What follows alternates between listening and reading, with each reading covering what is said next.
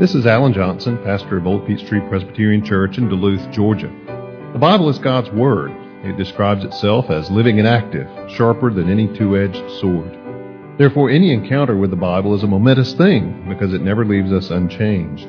My prayer for you as you hear this message is that the Holy Spirit will use it in your life to inform your mind, to feed your soul, and to help you grow in your faith in Christ.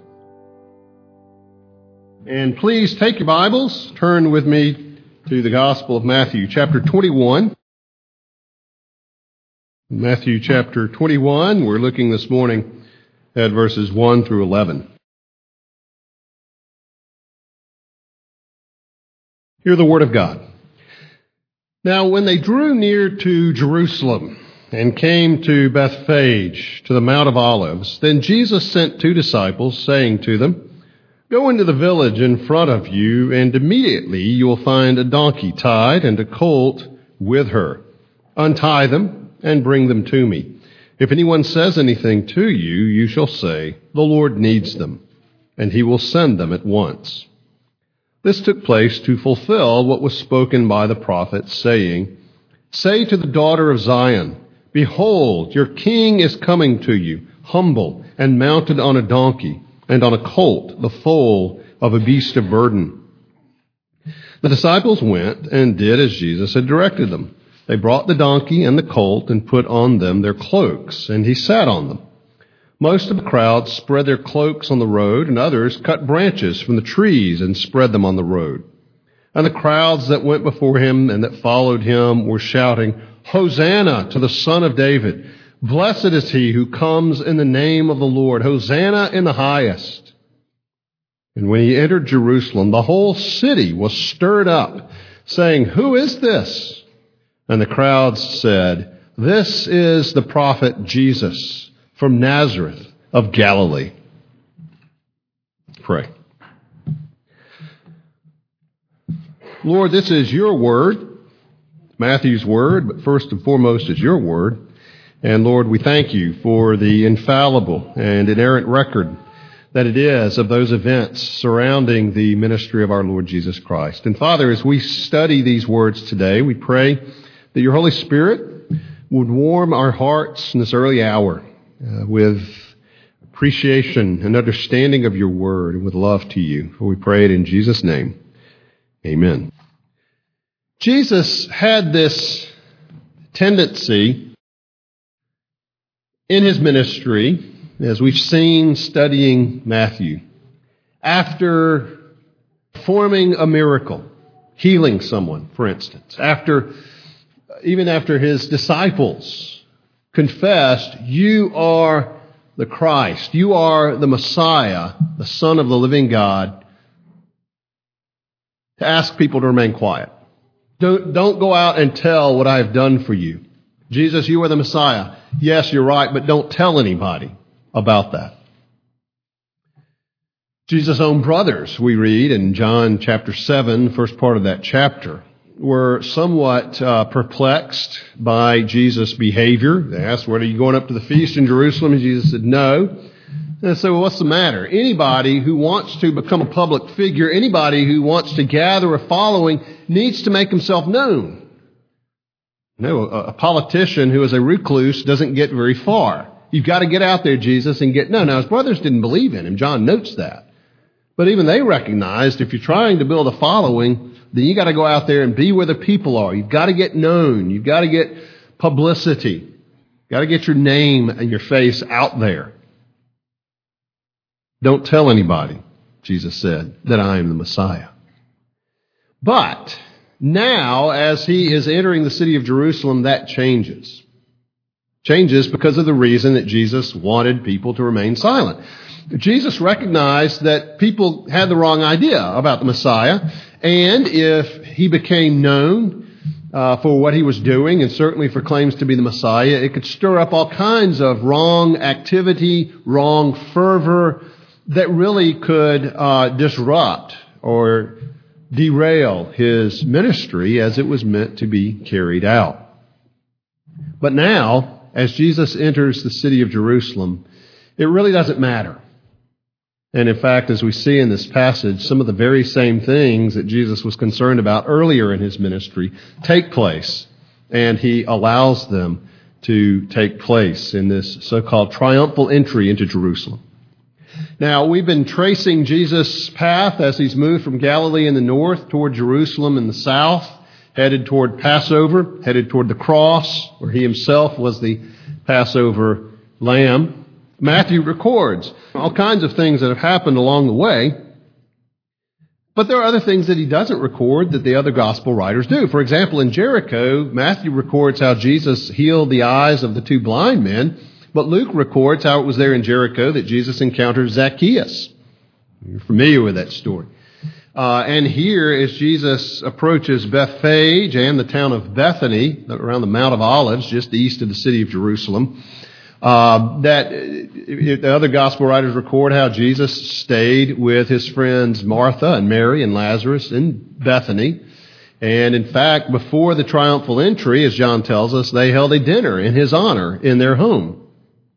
So Jesus apparently was in Bethany, in Bethphage, Bethany area outside Jerusalem for a short time before this actually took place, before he went into the, into the city of Jerusalem. But now he's entering his final week. Now you say, well, preacher, we're in chapter 21. Matthew goes to chapter 28. You're saying it's his final week, but now we've got eight more chapters to go. Well, Matthew zooms in on that final week, and especially some of Jesus' teaching in the city of Jerusalem in that final week of his life. So yes, the last eight chapters of Matthew are taken up with what happened that final week in Jerusalem leading up to Jesus' death and, of course, his resurrection. But today we have this approach into and entry into the city of Jerusalem. And the emphasis here, as the reception indicates, is on the kingship of Jesus. Now, traditionally, this is a Palm Sunday text. Well, it's obviously not quite yet Palm Sunday. I pondered ways to stretch it out to delay getting to this passage, but it just didn't work out. But that's okay. We're following the scriptures, not the liturgical calendar, but the emphasis on Palm Sunday, as with this passage, typically is on the kingship of Jesus. And that's true. You know, we, in our catechism, acknowledge Jesus to hold the offices of prophet, priest, and king. But, as this passage and as all of Scripture indicates, Jesus is a king, but he is a king like no other. Jesus is a king like no other king ever has been or after Jesus' time would be. Well, how? Well, this passage shows us something about that kingship of Jesus, particularly its uniqueness. First of all, Jesus was a king like no other in terms of his sheer humility. We see this in the, the very manner that he enters the city of Jerusalem. It says that they came near and Jesus sent two disciples. We don't know who they were, although in another case, uh, in John, Jesus, in another instance, sends um, Peter and John to go take care of some business. We don't know if they were the two who went here. It just doesn't say. But he instructs them to go into the village in front of you, and immediately you'll find a donkey tied and a colt with her.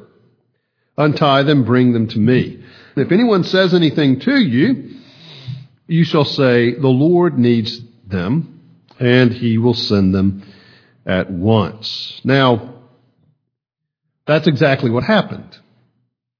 The question is, was this an act of supernatural knowledge on Jesus' part, or was this something prearranged? Um, my, my, my bias has always been toward this being a supernatural occurrence, that Jesus knew there would be this donkey, that when the disciples said the Lord has need of them, that they would say, well, okay, that's fine, uh, perhaps inexplicably. Um, and that, that could well be the case. Although as I've studied it more, you know, the, the thought that this was something arranged is a possibility, and it does not in any way detract from Jesus' power or his supernatural knowledge. It, it, may be in this case that was something arranged, especially if he'd been in Bethany, just outside the city of Jerusalem, for more than just the time it took to pass through, to have set up an arrangement. However, I guess I'm still inclined toward, if I had to pick one, that this was something Jesus knew. and uh, and had arranged it much as you know he told Peter to go fish, and when you catch a fish, there'll be a coin in his mouth, and take that coin and pay the temple tax for both of us. Well, the Lord has need of it. Would simply be enough, apparently, that the uh, those asking about the donkey would release the donkey, and uh, he would send them at once. And Matthew characteristically notes, as he does, as he likes to do, that this was a fulfillment of Old Testament prophecy the quotation there, indicating that the king of the daughter of Zion, the people of Jerusalem, uh, people of Israel basically, uh, would come to them, but he would come to them in an unusual way.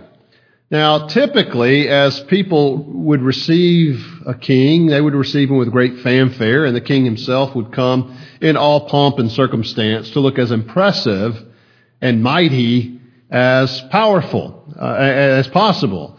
And this would be the case, for example, after victory, when crowds would go out to welcome the king in. Well, in this case, the prophecy said, Your king will come to you humble, mounted on a donkey, on a colt, the foal of a beast of burden. This would not be impressive. This, this would be the animal of a farmer, of perhaps a merchant, but not the gallant war horse of a mighty conquering king. Why would Jesus do that? Well, for one thing, that it was prophesied. Jesus was well acquainted with the prophecy. He knew that that was indicating the nature by which the Messiah would come to his people. But also, it was meant to convey a message. Even though Jesus allowed the people to acclaim him as a king, he wanted to symbolically indicate that even then, his kingship was different. That he was a man of peace that he came in humility, that he wasn't just the king, he was the suffering servant. And so it must have been something of a, of a, of a jarring picture to see the kind of acclaim, the enthusiasm, the roar of the crowds, and yet Jesus was riding on this, this humble animal. Jesus was a king like no other in the depth of his humility. And again, simply reflecting what he said earlier in chapter 20, verse 28, even as the Son of Man came not to be served, but to serve. The disciples went, did as Jesus had directed them. They brought the donkey, the colt. They put them on their cloaks, and he sat on them. Sat on the cloaks, not the animals. Scholars, skeptical scholars, have sometimes sort of ridiculed Matthew, you know, saying he sat on them. He sat on the animal. How could he ride two animals at once? We'll give Matthew some credit for some measure of intelligence here. The, the, the, them refers to the cloaks. They put the cloaks on and he sat on the cloaks on, on the animal. And so then we read in verse 8, most of the crowd spread their cloaks on the road. So we see he's a king like no other in terms of his humility. We see that he is a king like no other also in terms of his mission. Jesus approaches the city, and we read how this, this crowd built up, how the, the noise, the fervor, the, the hubbub built and increased. We read in verse 8, the crowd spread their cloaks on the road. Others cut branches from the trees, spread them on the road, the palms, hence Palm Sunday. We're told uh, in John that they were palm branches and spread them on the road before him. This is a royal greeting, a royal reception. As Jesus finally gets something of the acclaim that was his due. And the people begin to cry out, welcoming him. And it's a large crowd because there's not only the crowd of people who had accompanied Jesus, who traveled with Jesus to the city, but we also read in the other Gospels that there were people who came out from the city. So there were people both before him and behind him, and they pave his way with their own coats and with the palm branches laid down before him. And they, they hail him with these messianic titles. Hosanna to the Son of David. Hosanna, a word that at least at one point meant something like save. Save us, God, save, probably by this point had simply become a word of praise, much like Alleluia or Hallelujah, uh, which is Hebrew. It's a Hebrew sentence. It means praise the Lord. Hallelujah. Praise the Lord. Well, we just, you know, people say, oh, hallelujah, just, you know, praise. I'm excited. And that may be what Hosanna has come to, but it is, is a, it's an exclamation of excitement, of praise, of honor to the Son of David. Again, messianic title. Blessed is he who comes in the name of the Lord. Who comes in the name of the Lord? Again, the Messiah. Hosanna in the highest. And so the crowd is acknowledging Jesus as the Messiah, which was of some concern to the authorities. However, we, we read that they they kind of kept a hands-off approach to Jesus because the people, because of the people's opinion of him. They held him to be a prophet, and they didn't want to stir up violence by trying to seize Jesus or do something to him. But again, uh, boldly, clearly, Jesus acknowledged as the Messiah. Uh, Hosanna to the Son of David, the one who comes in the name of the Lord. Now it's out in the open. Now Jesus is allowing to take place what he did not want to take place earlier in his ministry. But now the crowd acclaims him as he enters the capital to be the Son of David, to be the one who comes in the name of the Lord, to be the Messiah. The mission he came to accomplish, though, was not exactly the one the people had in mind, as you know. Jesus came to conquer, indeed, but not the Romans. Sin. Much more enslaving power than Rome could ever have been. He came to defeat death, a much more fierce opponent than Rome could ever be. But they acclaim him as the Messiah. They recognize the mission that he is the Messiah, that he has come, he's entering the capital city to accomplish a mission. So he's a king like no other because of the depth of his humility, because of the nature of his mission, the mission he came to accomplish. But also, he is a king like no other because of his identity. As Jesus comes into the city, people are talking. You know, the, the buzz is running. Who is this?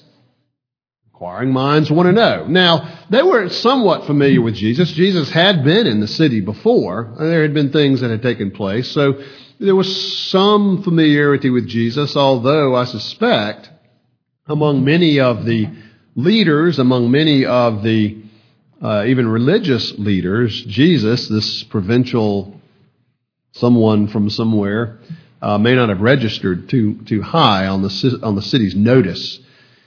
Well, now, with all of this acclaim, with all of this activity, uh, people are beginning to talk. It says, verse 10, when he entered Jerusalem, he's, he's come into the city, the whole city was stirred up. Uh, it was shaken. The word is a word used for the effects of an earthquake. It was shaken. It was in turmoil. Might be a better way to put it. To say stirred up, maybe a little too mild for what Matthew is trying to communicate here. Jesus made quite the splash when he entered the city of Jerusalem, and people were talking. They were asking, Who is this? We've encountered that question before. In Matthew and Mark, uh, when Jesus stills the storm, remember on the Sea of Galilee, a storm that blew up fiercely and suddenly, and, and he calms it with just a word. The disciples are left sort of gasping for breath and saying, Who is this? That even the wind and the waves obey him. Well, here again, this question pops up. Who is this? Because that's what Matthew wants us to be asking. That's the question that we have to answer. And the people answer.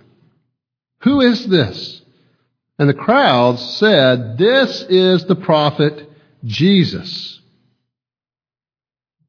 from Nazareth of Galilee. Now, there, you may detect, especially among those who had accompanied Jesus from Galilee, some hint of regional pride there. This is Jesus. He's the prophet from Nazareth. He's from Galilee. Gal- Galilee. You can't say he's from Galilee. Now come into the city of Jerusalem. Well, what do we make of their answer? Well, it, it was correct. It was a correct answer. And in fact, there's some thought that when they say this is the prophet, Jesus, that there's an echo of, a, of an old text, an old passage in Deuteronomy 18, where Moses speaks of a prophet who is to come, who will be like Moses. He was the prophet who was to come. The prophet to end all prophets. The prophet uh, before whom all the other prophets were just sort of a, a shadow of what was to come. Was that what was on their minds? Well, if so, they were right on. Because Jesus was not only a king, Jesus was a prophet. Jesus was the prophet who was to come, who would be like Moses. In fact, who would be greater than Moses. And that was saying a lot among the Jews. This is the prophet, Jesus, Savior. Now, that was not an uncommon name, but remember that echoes back to uh, Matthew chapter 1, where the angel tells Joseph, You were to give him the name Jesus, where he will save his people from their sins. This is the prophet. This is Jesus. He is from Nazareth of Galilee. Now, interesting that that was even in his acclaim where he was acknowledged as being from. And he was. He was known as being from Nazareth. But you'll remember that also caused some problems among the crowd. Remember also in John chapter 7 when people were debating Jesus saying, well, who is this guy? You know, what, what's, what is it with him? Can, can, a, can, a, can the Messiah come out of Galilee? Look at it. You'll, you'll find no text that says the Messiah comes out of Galilee. Everybody knows the Messiah is going to be born in Bethlehem in Judea. Well, yes. And where was Jesus born? In Bethlehem. However, he was known as a Nazarene. He lived in Nazareth, grew up there, and even here, even near the end of his death, there's still the understanding Jesus is from Nazareth without the knowledge, apparently, that Jesus was from Bethlehem. Or else more would have been made of that. This is the prophet Jesus from Nazareth of Galilee. Well, what do we make of this? Well, I suggest a couple of things. First of all, beware of fleeting enthusiasm. The session knows I don't like bandwagons. You know, the way a church grows, the, church, the way a church moves forward is through week in, week out ministry of word and sacrament. You know, all too often churches and Christians get excited about this new, new thing that's come along. Maybe it's a movie, maybe it's this or that, or a program that's going to be the thing that turns the church around, the thing that wins the world to Jesus. And it comes and people get excited and ask me, well, why didn't you go see the movie? Why aren't you doing this? Or, you know, and, and then it goes, you know, and eventually the next big thing comes along. Well, for many of these people, this was the bandwagon. It would not be very long at all before some, perhaps, of these same people were shouting, Crucify him. From Hosanna to crucify him.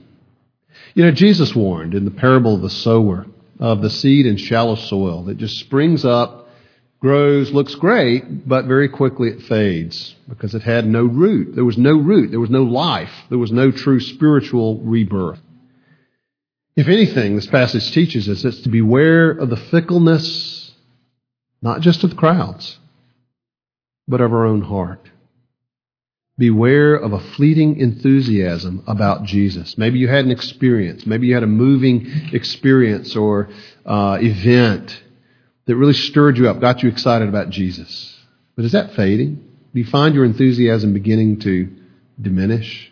Do you find that you're beginning to grow interested in other things? This passage warns us to beware the fickleness of our own heart and make sure we're not just following Jesus because others are, or because we're excited about the circumstances, or because we had some emotional experience, or anything else. There were many, many in that crowd who acclaimed Jesus, who never knew Jesus and were never saved by Jesus. The other thing that we need to be aware of is inadequate knowledge. Not just fleeting enthusiasm, but inadequate knowledge. The people's knowledge of Jesus was accurate, but inadequate. The prophet, Jesus from Nazareth of Galilee, certainly as a, as a high title, certainly indicates high regard on the part of the people. But it didn't go far enough. This wasn't just the prophet Jesus from Nazareth in Galilee. This was the Son of God from heaven itself who has come to be the Savior of his people. And not merely to know Jesus adequately in terms of head knowledge, but in full biblical sense of that term, to be in relationship with Him, to have a real and vital and living relationship with Jesus that goes beyond just intellectual understanding. That's what's called for. Among too many in this crowd, there was simply fleeting enthusiasm caught up in the moment. There was inadequate knowledge with no real understanding of Jesus and certainly no real relationship to Jesus. Yes, Jesus is the King, once and future King. He is the prophet who came declaring the Word of God, in fact, was God Himself in the flesh. And He was the priest who just days from now would offer Himself up as the sacrifice to atone for the sins of His people. Question is, is Jesus your prophet? Is He your priest? Is He your king? Let's pray. Father, we would have Jesus as our prophet priest and king. Father, help us to know our own hearts. Show us our own hearts. Father, are we merely caught up in fleeting uh, enthusiasm like this crowd was? That we're here because our husband is here. We're here because our wife comes. We're here because our parents come and bring us with them. Are we here, Lord, because we love you? Because we bow the knee to your kingship Father, help us to know who you are. Help us, Lord Jesus, to understand who you are. Holy Spirit, to know you. Not just with a notional knowledge, just ideas in our head. To know you with our heart. To obey your word. To bow to your kingship. To trust in you as our sacrifice for our sins because we want to. Because we love you because we know who you are. We pray it in Jesus' name. Amen.